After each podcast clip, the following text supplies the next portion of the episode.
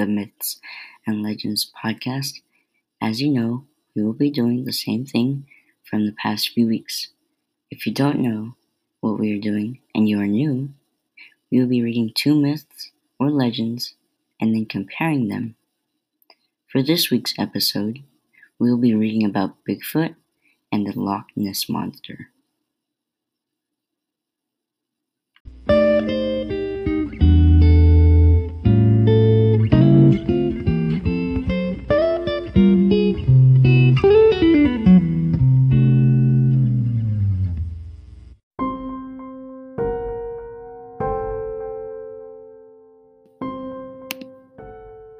Legend of Bigfoot. The legends of Bigfoot go back beyond recorded history and cover the world. In North America, and particularly the Northwest, you can hear tales of seven foot tall hairy men stalking the woods, occasionally scaring campers, lumberjacks, hikers, and hikers. Bigfoot is known by many titles with many different cultures. Although the name Bigfoot is generally ad- attributed to the mountainous western region of North America, the common name Sasquatch comes from the Salus Saquis, while the Algonquin of the north central region of the continent refer to the Wedico or Wendigo. Other nations tell of a large creature much like a man, but imbued with special plow- powers and characteristics. An um- Umbuwe of the northern plain believed that believed the Rugio appeared in times of danger, and other nations agreed that the hairy ap- appearance was a messenger or warning, telling man to change his ways. North American settlers started reporting sightings during the late 1800s and, and into the 1900s, with the occasional finding of footprints. Sporadic encounters or even a few grainy photos and videos adding to the mystery, mystery, those who claim to have seen Bigfoot have described everything from a large, upright ape to an actual hairy human, sometimes standing over 8 feet tall and described as powerfully built. The, date, the debate and research continue. Entire organizations exist to study and document Bigfoot and prove its existence. And groups regularly search the Northwest woods looking for that ultimate poof. poof.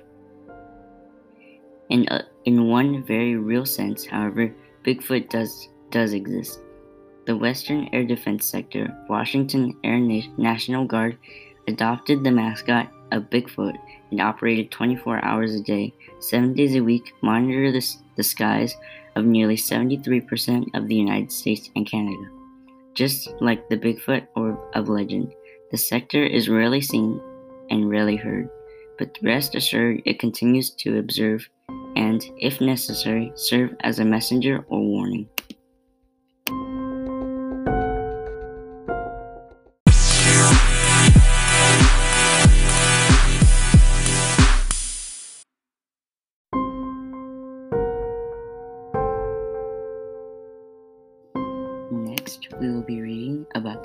Ness Monster.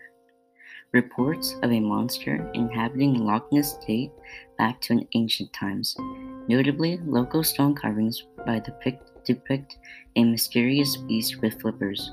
The first written account appears in the bi- biography of Saint Columba from 565 AD. According to that work, the monster bit a swimmer and was prepared to attack another man when Columbia, Columbia intervened, ordering the beast to go back. It obeyed, and over the centuries, only occasional sightings were reported. Many of these alleged uh, encounters seemed inspired by Scottish folklore, which abounds with mythical water creatures. In 1933, the Loch Ness Monster's legends began to grow. At the time, a road adjacent to Loch Ness was finished, offering an unobstructed view of the lake. In April, a couple saw an enormous animal, which they compared to a dragon or prehistoric monster, and after it crossed their car path, it disappeared into the water. The incident was reported in a Scottish newspaper. A numerous sighting followed in December 1933. The Daily Mail comp- compromised Maduk Weatherin, a big game hunter, to locate the sea serpent. Along the lake shore, he found large footprints that he believed belonged to be a very powerful, soft footed animal about 20 feet long. However, upon closer inspection, zoologists at the Natural History Museum determined that the tracks were identical and made with an umbrella stand or a tray, that they a hippopotamus leg at its base. Wetherin's role as a hoax was unclear. The news only seemed to spur efforts to prove the monster's existence in 1934. English physicians Robert Kenneth Wilson photographed the alleged creature. The iconic image, known as the surgeon's photograph, appeared to show the monster's small head and neck. The Daily Mail printed the photograph, sparking an inter- international sensation. Many speculated that the creature was a plesiosaur, a marine reptile that went extinct some 65.5 billion years ago. The Loch Ness area attracted numerous monster hunters. Over the years, several sonar explorations were undertaken to locate the creature, but none were successful.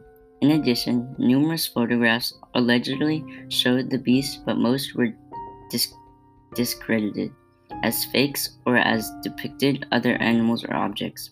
Notably, in 1994, it was revealed that Wilson's photograph was a hoax, spearheaded by a revenge seeking Wetherell. The monster was actually a plastic and wooden head attached to a toy submarine. In 2008, researchers conducted a DNA survey of Loch Ness to determine what organism live in the water. No signs of plesiosaurs or other such large animals were found, though the results indicated the presence of numerous eels. This finding left open the possibilities that the monster is an oversized eel. Despite the lack of conclusive ed- evidence, the Loch Ness monster remained popular and profitable. In the early 21st century, it was thought that it contributed nearly $80,000, oh, 80 million annual to Scotland economy.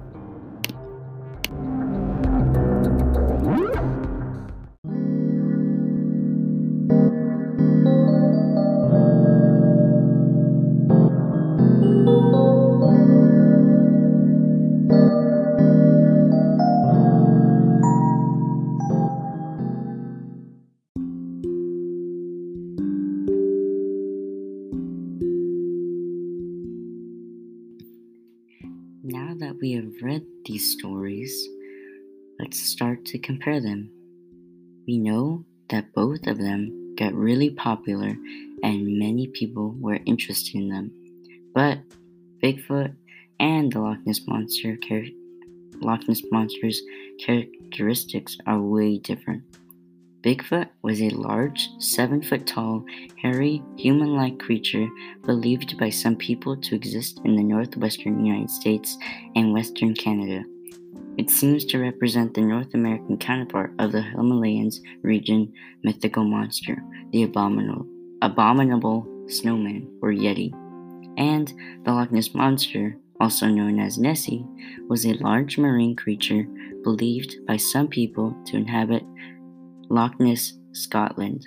However, much of the alleged evidence supporting its existence has been discredited, discredited and it's widely thought that the monster is a myth. In the end, they were both fake but still very interesting. Thank you everyone for tuning in to my fourth episode of the Myths and Legends podcast. Hope you enjoyed and found this interesting about this episode about Bigfoot and the Loch Ness Monster. I will be doing this weekly, so tune in next week for another epic tale of mythology.